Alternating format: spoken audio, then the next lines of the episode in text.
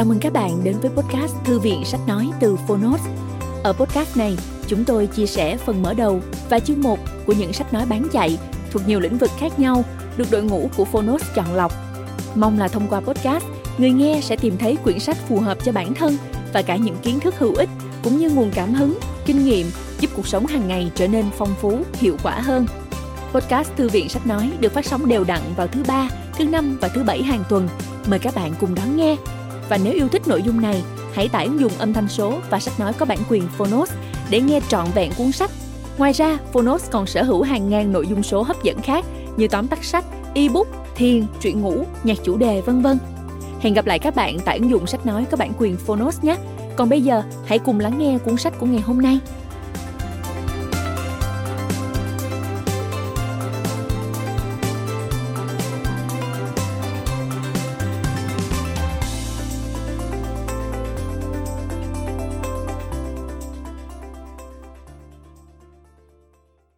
Bạn đang nghe từ Phonos.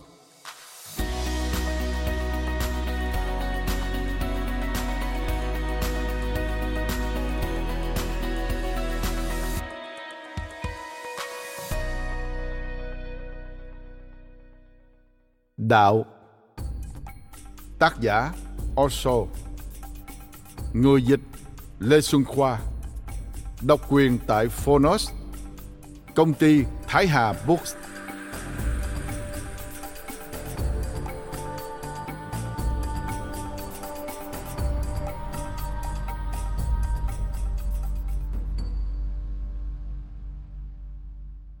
Giới thiệu. Đạo. Cuộc nổi dậy vĩ đại.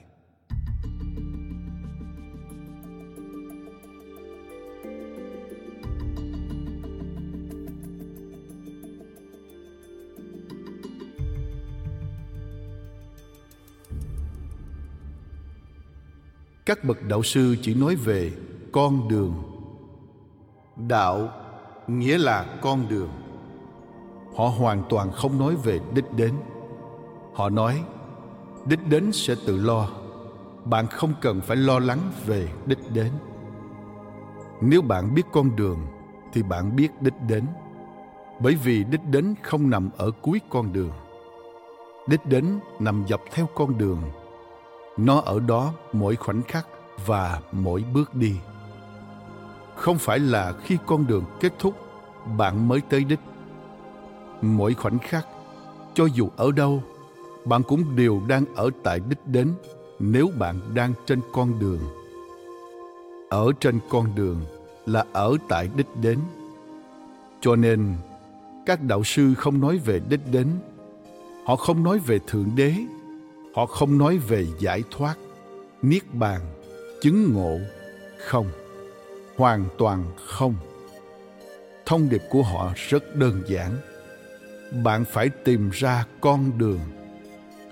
Mọi thứ trở nên phức tạp hơn một chút khi các bậc thầy nói, con đường không có bản đồ, con đường không được vẽ ra, con đường không phải thứ mà bạn bám theo ai đó mà tìm ra được. Con đường không giống như đại lộ, con đường giống như chim bay trên bầu trời, không để lại dấu chân phía sau chim đã bay, nhưng chẳng có dấu vết nào để lần theo. Con đường không hề có lối, nó không được làm sẵn, có sẵn. Bạn không thể chỉ quyết định bước đi trên nó, bạn sẽ phải tìm ra nó, bạn sẽ phải tìm ra nó theo cách của riêng mình. Cách của người khác sẽ không khả dụng. Đức phật đã bước, lão tử đã bước. Giêsu đã bước, nhưng con đường của họ sẽ không giúp bạn được, bởi vì bạn không phải là Giêsu, bạn không phải là lão tử và bạn không phải là Đức Phật. Bạn là bạn. Một cá nhân độc nhất vô nhị, chỉ bằng cách bước đi, chỉ bằng cách sống cuộc sống của mình, bạn mới tìm ra con đường. Đây là thứ có giá trị lớn lao đó là lý do tại sao đạo giáo không phải là một tôn giáo có tổ chức. Không thể.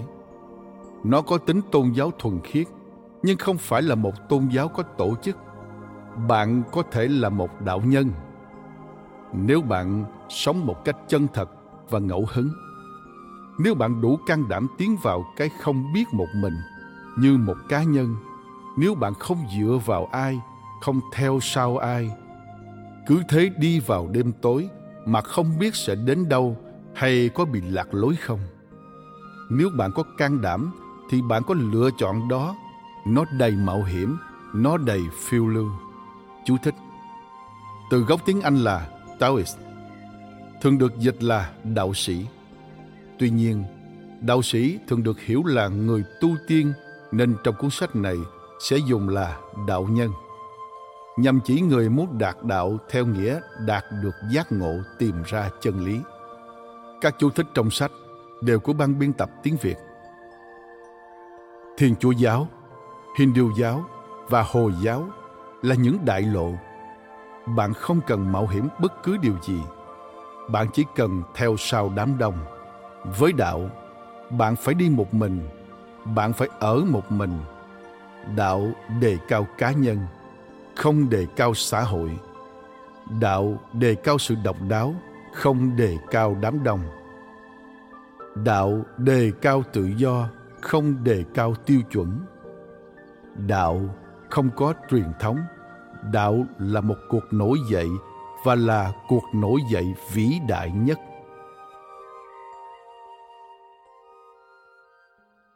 Phần 1 nguyên lý của đạo.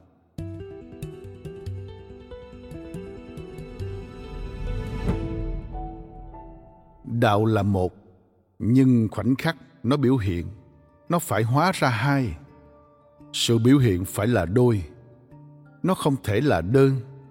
Nó phải trở thành vật chất và ý thức. Nó phải trở thành đàn ông và đàn bà. Nó phải trở thành ngày và đêm. Nó phải trở thành sự sống và cái chết. Bạn sẽ tìm thấy hai yếu tố cơ bản này khắp mọi nơi. Toàn thể sự sống bao gồm hai yếu tố cơ bản này. Và ẩn sau hai yếu tố cơ bản này là cái một. Nếu bạn vẫn còn vướng mắc vào những cặp đối ngẫu này, vướng mắc vào những cực đối lập, bạn sẽ vẫn ở trong thế giới. Nếu bạn sử dụng trí thông minh của mình, nếu bạn trở nên tỉnh giác hơn và bắt đầu nhìn vào chiều sâu của mọi thứ, bạn sẽ ngạc nhiên những điều đối lập không thực sự là những điều trái ngược nhau, mà là những sự bổ sung cho nhau. Và phía sau cả hai thứ là một năng lượng duy nhất, đó là đạo. Sự tổng hòa tối thượng. Đạo nghĩa là siêu việt siêu việt tất cả đối ngẫu, siêu việt tất cả phân cực, siêu việt tất cả đối lập đạo là sự tổng hòa tối thượng, tổng hòa của đàn ông và đàn bà, tích cực và tiêu cực, sự sống và cái chết, ngày và đêm, mùa hè và mùa đông. Làm sao có thể xảy ra sự tổng hòa này? Làm sao một người trở thành sự tổng hòa tối thượng đó? Cần phải hiểu được vài điều.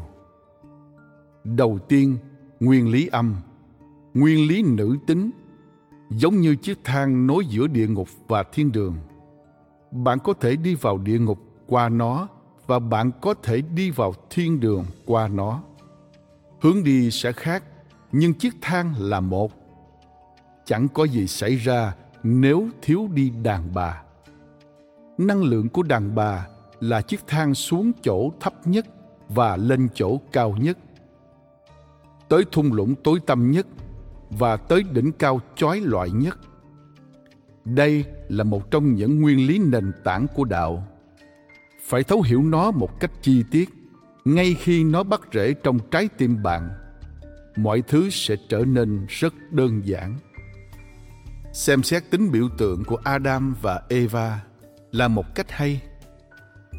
Chú thích một, theo kinh thánh, đầu tiên, thượng đế tạo ra đàn ông và đặt tên là adam sau đó thượng đế lấy xương sườn của adam để tạo ra đàn bà và adam đặt tên là eva Thượng đế cấm hai người ăn một loại trái cây, nhưng con rắn đã thuyết phục Eva và Eva đã hái ăn rồi cho Adam ăn. Thế là hai người bị trục xuất khỏi mảnh đất của Thượng Đế xuống trần thế và sản sinh loài người. Thế giới không bắt đầu với Adam, nó bắt đầu với Eva. Thông qua Eva, con rắn thuyết phục Adam không vâng lời. Con rắn không thể thuyết phục Adam trực tiếp. Không có cách nào có thể trực tiếp thuyết phục đàn ông. Nếu bạn muốn tác động tới anh ta, bạn phải thông qua đàn bà. Đàn bà giữ vai trò như một trung gian cho con rắn. Mặt khác, khi Chúa Giêsu chào đời, ông được sinh ra bởi trinh nữ Maria. Chú thích 2. Theo Kinh Thánh, Maria là trinh nữ, chưa ăn ở cùng chồng đã mang thai và sinh ra Chúa Giêsu. Cậu bé Giêsu được sinh ra từ nữ tính trinh trắng. Từ tính âm trinh trắng, cái cao nhất bước vào qua đàn bà. Cái thấp nhất và cái cao nhất, cả hai đều được biểu hiện thông qua đàn bà. Adam nghĩa là đất đỏ. Thượng đế đã làm ra Adam từ đất đỏ. Adam là nguyên lý, các bụi trở về với các bụi. Đàn ông là nguyên lý bên ngoài, nguyên lý hướng ngoại. Đàn ông là thân thể vật lý. Hãy cố gắng hiểu những biểu tượng này. Đàn ông là thân thể vật lý và Thượng Đế tạo ra Eva từ thân thể vật lý của đàn ông. Eva là điều gì đó cao hơn. Đầu tiên phải tạo ra đàn ông, rồi mới đến đàn bà. Tính nữ tế nhị hơn, tinh khiết hơn, một tổng hợp vĩ đại hơn. Eva được tạo ra từ một cái xương sườn bởi vì cô ấy không thể được tạo ra trực tiếp từ đất. Đạo không có truyền thống. Đạo là một cuộc nổi dậy và là cuộc nổi dậy vĩ đại nhất.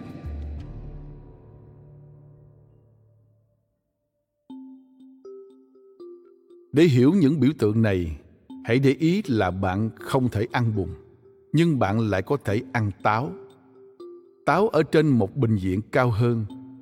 Chúng đến từ bùn, theo nghĩa cây mọc lên từ bùn cho nên táo chẳng là gì ngoài đất được chuyển hóa bạn có thể ăn táo và tiêu hóa nó nhưng nếu bạn thử ăn đất, bạn sẽ chết táo đến từ đất nhưng nó là một sự tổng hợp cao cấp hơn, vị ngon hơn, dễ tiêu hóa hơn thượng đế đã tạo ra adam, và đàn ông đã lấy điều đó để nói rằng do thượng đế tạo ra đàn ông trước tiên nên anh ta quan trọng nhất không.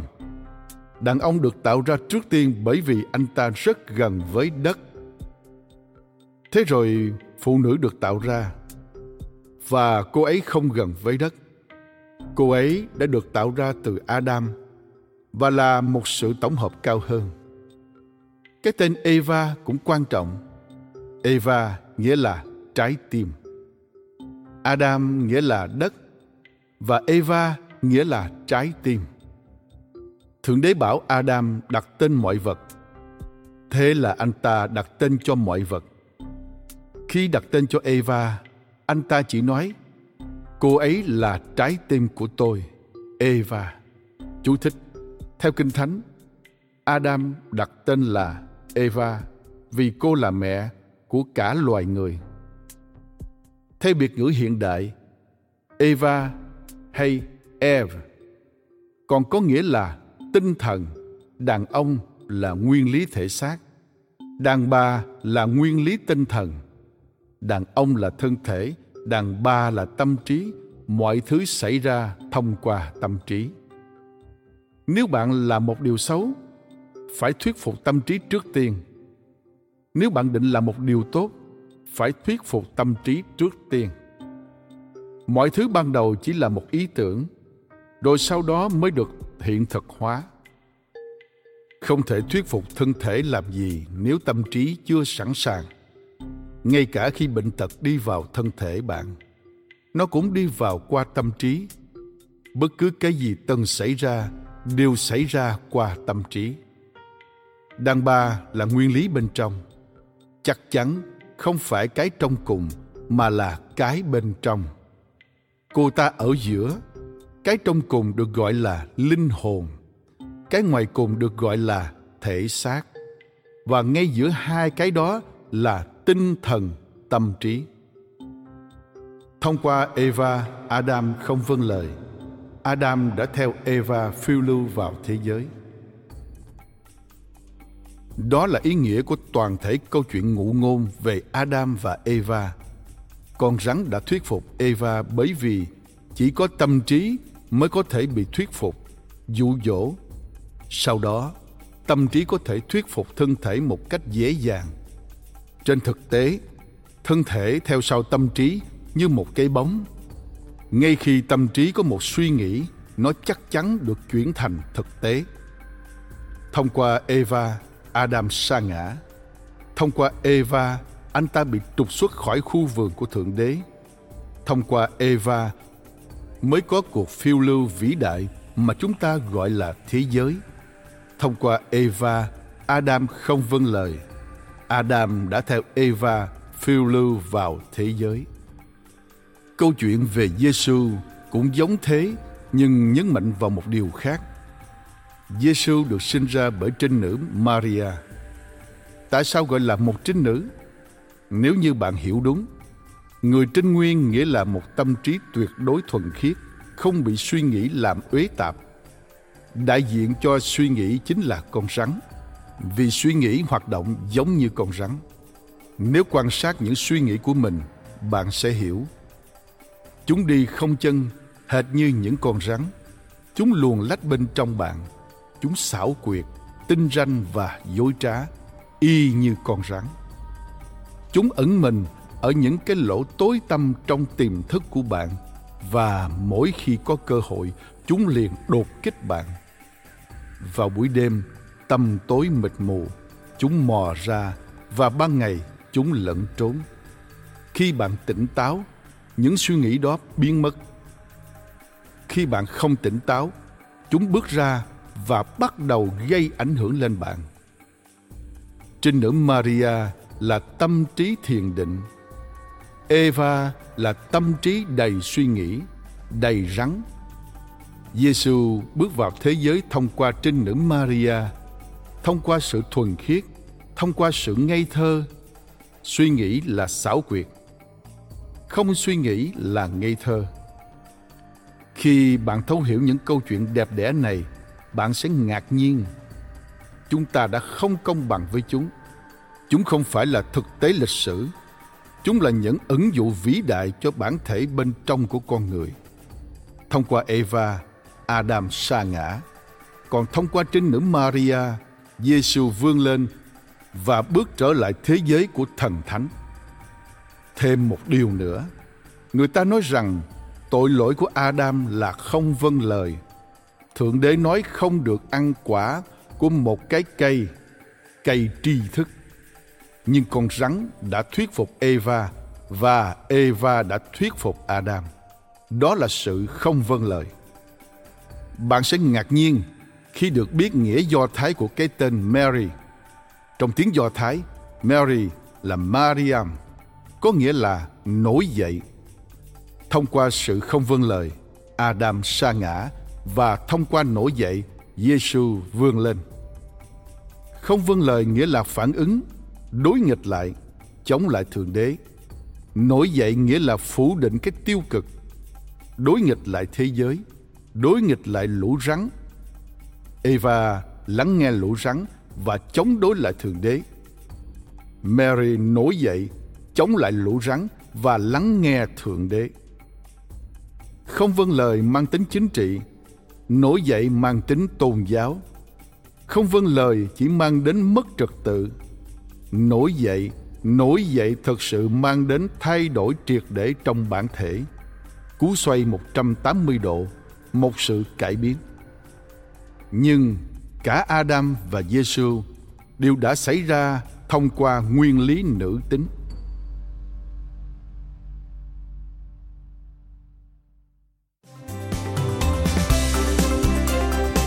Cảm ơn các bạn đã lắng nghe podcast Thư viện Sách Nói. Podcast này được sản xuất bởi Phonos, ứng dụng sách nói có bản quyền và âm thanh số dành cho người Việt. Hẹn gặp lại ở những tập tiếp theo.